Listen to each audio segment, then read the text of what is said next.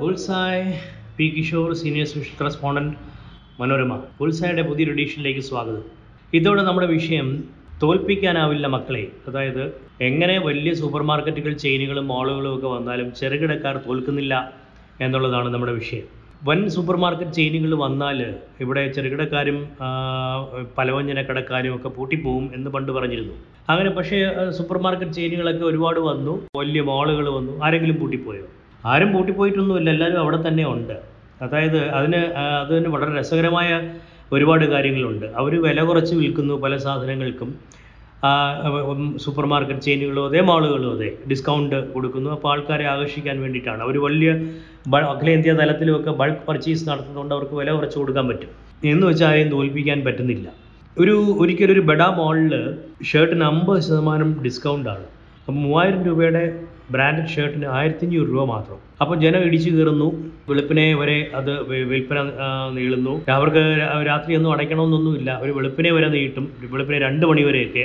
പക്ഷെ ചെറുകിട തുണിക്കടക്കാരെ ചെയ്തത് എന്താണെന്ന് വെച്ചാൽ റെഡിമെയ്ഡ്സ് വിൽക്കുന്ന കടക്കാരൊക്കെ അവർ വിചാരിച്ചെന്താന്ന് വെച്ചാൽ മൂവായിരം രൂപയുടെ ഷർട്ട് ആയിരത്തി അഞ്ഞൂറ് രൂപയ്ക്ക് കിട്ടുകയാണല്ലേ? നമുക്ക് കുറച്ച് മേടിച്ചാലോ?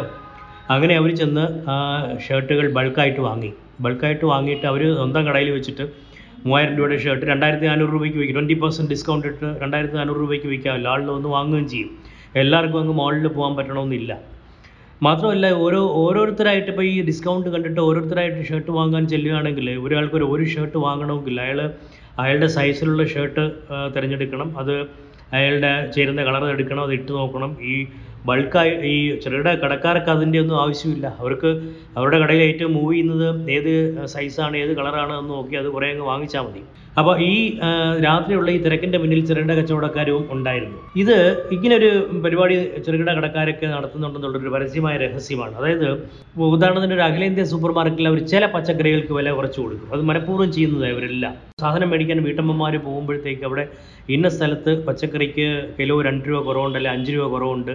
പുറത്ത് അമ്പത്തഞ്ച് രൂപ അവിടെ അവിടെ അമ്പത് രൂപയേ ഉള്ളൂ അല്ലെങ്കിൽ നാൽപ്പത്തഞ്ച് രൂപയേ ഉള്ളൂ എന്നൊക്കെ പറഞ്ഞിട്ട് അവിടെ പോകും അപ്പോൾ ഈ ആ ഒരു വില കുറഞ്ഞ പച്ചക്കറി മാത്രമല്ല വേറെ പല സാധനങ്ങളും വാങ്ങിക്കണം? അതും അവിടെ നിന്ന് വാങ്ങിക്കണം?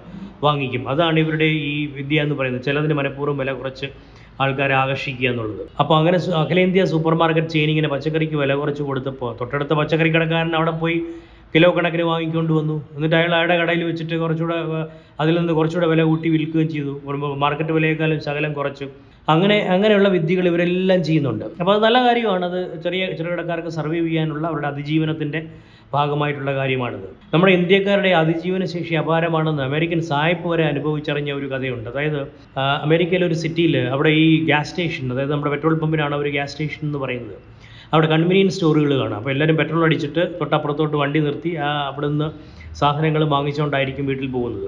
അവിടെ ഒരു സായിപ്പ് നാല് ഡോളറിന്റെ മിൽക്ക് ടെട്രാ പാക്ക് രണ്ടര ഡോളറിന് കൊടുക്കാൻ തുടങ്ങി. അപ്പോൾ അത് ന്യൂസ് പരക്കും. അവിടെ രണ്ടര ഡോളറിന് കിട്ടും എന്ന് പറഞ്ഞിട്ട് ആൾക്കാർ വാങ്ങാൻ വരും. കുറച്ച് ദിവസം കഴിഞ്ഞപ്പോഴത്തേക്ക് നോക്കിയപ്പോഴത്തേക്ക് അവിടെ ക്യൂ ഇന്ത്യക്കാരാണ് ക്യൂ നിൽക്കുന്നത്. ക്യൂ നിന്ന് ഈ പാലെല്ലാം മേടിച്ചുകൊണ്ട് പോവുക. ഇവർ ഈ പാൽ എന്തിനു മേടിച്ചുകൊണ്ട് പോകുന്നു? അവർക്ക് കുടിച്ച് തടി തത്താക്കാൻ വേണ്ടിയിട്ടൊന്നുമല്ല. അവർ ആ പാൽ വാങ്ങിച്ചോണ്ട് പോകുന്നത് അവരുടെ ഒരു കട കുറച്ച് ഒരു കിലോമീറ്റർ അപ്പുറം ഉണ്ട്. ആ കടയിൽ കൊണ്ടുവച്ചിട്ട് നാല് ഡോളറിന് വിൽക്കാനാണ്. അതായത് ഇവിടെ വന്ന് രണ്ടര ഡോളറിന് വാങ്ങിക്കൊണ്ട് പോയിട്ട് അവരുടെ കടയിൽ നാല് ഡോളറിന് തന്നെ വിൽക്കുകയും ചെയ്യും. അപ്പോൾ അത് ഇത് അറിഞ്ഞപ്പോഴത്തേക്ക് ആ സായിപ്പ് അവസാനം കട പൊട്ടി. ഇന്ത്യക്കാർക്ക് തന്നെ കട വിറ്റിട്ട് സ്ഥലം വിട്ടു എന്നാണ് ആ കഥയിൽ പറയുന്നത്. അതുപോലെ നമ്മുടെ വ്യാപാരികൾ പണ്ട് ചൈനയിലോട്ട് തേനീച്ച പ്രയാണം നടത്തുമായിരുന്നു. ചെറിയ വിലയ്ക്ക് വസ്ത്രങ്ങളും പ്ലാസ്റ്റിക് സാധനങ്ങളും സർവ ലോട്ടിലൊടുക്കുകളും തിരഞ്ഞെടുത്ത് കണ്ടെയ്നറിൽ കയറ്റി വിടാൻ ഏർപ്പാട് ചെയ്തിട്ട് വരും ഉടനെ മലയാളി ഏജൻസ് ഉണ്ട്. കണ്ടെയ്നറിൽ കയറ്റി വിടാൻ ക്വാളിറ്റിയൊക്കെ ചെക്ക് ചെയ്ത് കയറ്റി വിടാനായിട്ട് ഏർപ്പാട് ചെയ്തിട്ട് വരും ഒരു കണ്ടെയ്നർ നിറച്ച് സാധനങ്ങൾ വരുന്നു. പ്ലാസ്റ്റിക് സാധനങ്ങൾ റെഡിമെയ്ഡ് ഡ്രസ്സുകൾ അങ്ങനെയുള്ള ലൊട്ടിലൊടുക്കുകളെല്ലാം വരും. പക്ഷെ ഇപ്പം അങ്ങനെ ആരും പോകാറില്ല. കാരണം ഒന്ന് ഒന്നാമത് ഡോളറിന് എൺപത്തിരണ്ട് രൂപ കവിഞ്ഞു. അപ്പോൾ അത് ചൈനീ ചൈനയിൽ പോയി സാധനം വാങ്ങുന്നത് അത്ര പഴയ പോലെ ലാഭകരമല്ലാതായി മാറി. കപ്പലിൽ കണ്ടെയ്നർ കിട്ടാൻ തന്നെ പ്രയാസം. കിട്ടിയാൽ തന്നെ പണ്ടത്തിന്റെ മൂന്നിരട്ടി ചരക്കുകൂലി വരികയും ചെയ്തു. കോവിഡിന്റെ മുമ്പുണ്ടായിരുന്നതിന്റെ മൂന്നിരട്ടി ചരക്കുകൂലി വരികയും ചെയ്തു. അതോടുകൂടി ആരും ചൈനയിൽ പോയുള്ള സാധനം വാങ്ങുന്നത് ചെറുകിട കടക്കാരെല്ലാം നിർത്തലാക്കി. പക്ഷേ ഇപ്പം അപ്പോൾ അപ്പോൾ ഇപ്പോൾ എന്താ ചെയ്യുന്നത്? അവർ അവർക്ക് ഈ സാധനങ്ങളെല്ലാം എങ്ങനെ അവർക്ക് കിട്ടുന്നു? എന്ന് വെച്ചാൽ ചെന്നൈയിലും ബാംഗ്ലൂരിലും ബോംബെയിലും ഒക്കെ പോയാൽ മതി. ഇപ്പോൾ ചെരുപ്പിനൊക്കെ ആണെങ്കിൽ ബോംബെ പോകുന്നു. ദൂരെ എങ്ങും പോകണ്ട ചെന്നൈയും ബാംഗ്ലൂർ വരെ പോയാൽ മതി എന്നാണ് പറയുന്നത്. കാരണം അവിടെ ഒരുപക്ഷെ അവിടെ നിന്ന് ആൾക്കാർ ഈ സൗത്ത് ഇന്ത്യയ്ക്ക് മുഴുവൻ സപ്ലൈ ചെയ്യാനായിട്ട് അവർ ചൈനയിൽ പോയി അത്രയ്ക്കും ബൾക്ക് നിരവധി കണ്ടെയ്നറുകൾ വാങ്ങി കയറ്റി വിടുന്ന സമ്പ്രദായമുണ്ട് അപ്പോൾ അവർക്ക് അത് ലാഭകരമായിരിക്കും. എന്തായാലും അല്ലെങ്കിൽ മാത്രമല്ല ഇന്ത്യയിൽ ഇതിപ്പോൾ ഒരുപാട് സാധനങ്ങൾ മാനുഫാക്ചർ ചെയ്യുന്നുമുണ്ട്. അപ്പോൾ അവർക്ക് ചെന്നൈയിലും ബാംഗ്ലൂരിലും പോയി അവർ സാധനം വാങ്ങിച്ചുകൊണ്ട് വന്ന് ഇവിടെ വയ്ക്കുന്നു ചൈനയിലൊന്നും പോണ്ട എന്നുള്ള സ്ഥിതിയായി. ജയലളിത ഭരണകാലത്ത് ഒരു രസകരമായ കാര്യം ഉണ്ടായിരുന്നു. അമ്മ ക്യാന്റീൻസിൽ തമിഴ്നാട് മുഴുവൻ വന്നത് നിങ്ങൾ കേട്ടിരിക്കുമല്ലോ ഈ അമ്മ ക്യാന്റീൻസിൽ ഫ്രീ ആണ്. ഇഡ്ഡലി സാമ്പാർ ഇഡ്ഡലി ഒക്കെ ഏത് നേരവും കിട്ടും. രാവിലെയൊക്കെ പോയി ആളുകൾ അവിടെ നിന്ന് ഇഡ്ഡലി കഴിക്കാൻ തുടങ്ങി. അവിടെ നിന്ന് ഇഡ്ഡലി ബൾക്കായിട്ട് വാങ്ങുന്നവർ വന്നു. തൊട്ടടുത്ത ചായക്കടക്കാരൊക്കെ അവിടെ പോയി ഒരു രൂപയ്ക്ക് ഇഡ്ഡലി ബൾക്കായിട്ട് വാങ്ങി. സ്വന്തം ചായക്കടയിൽ കൊണ്ടുപോയിട്ട് അവിടെ പത്ത് രൂപയ്ക്കോ മറ്റോ വിൽക്കും.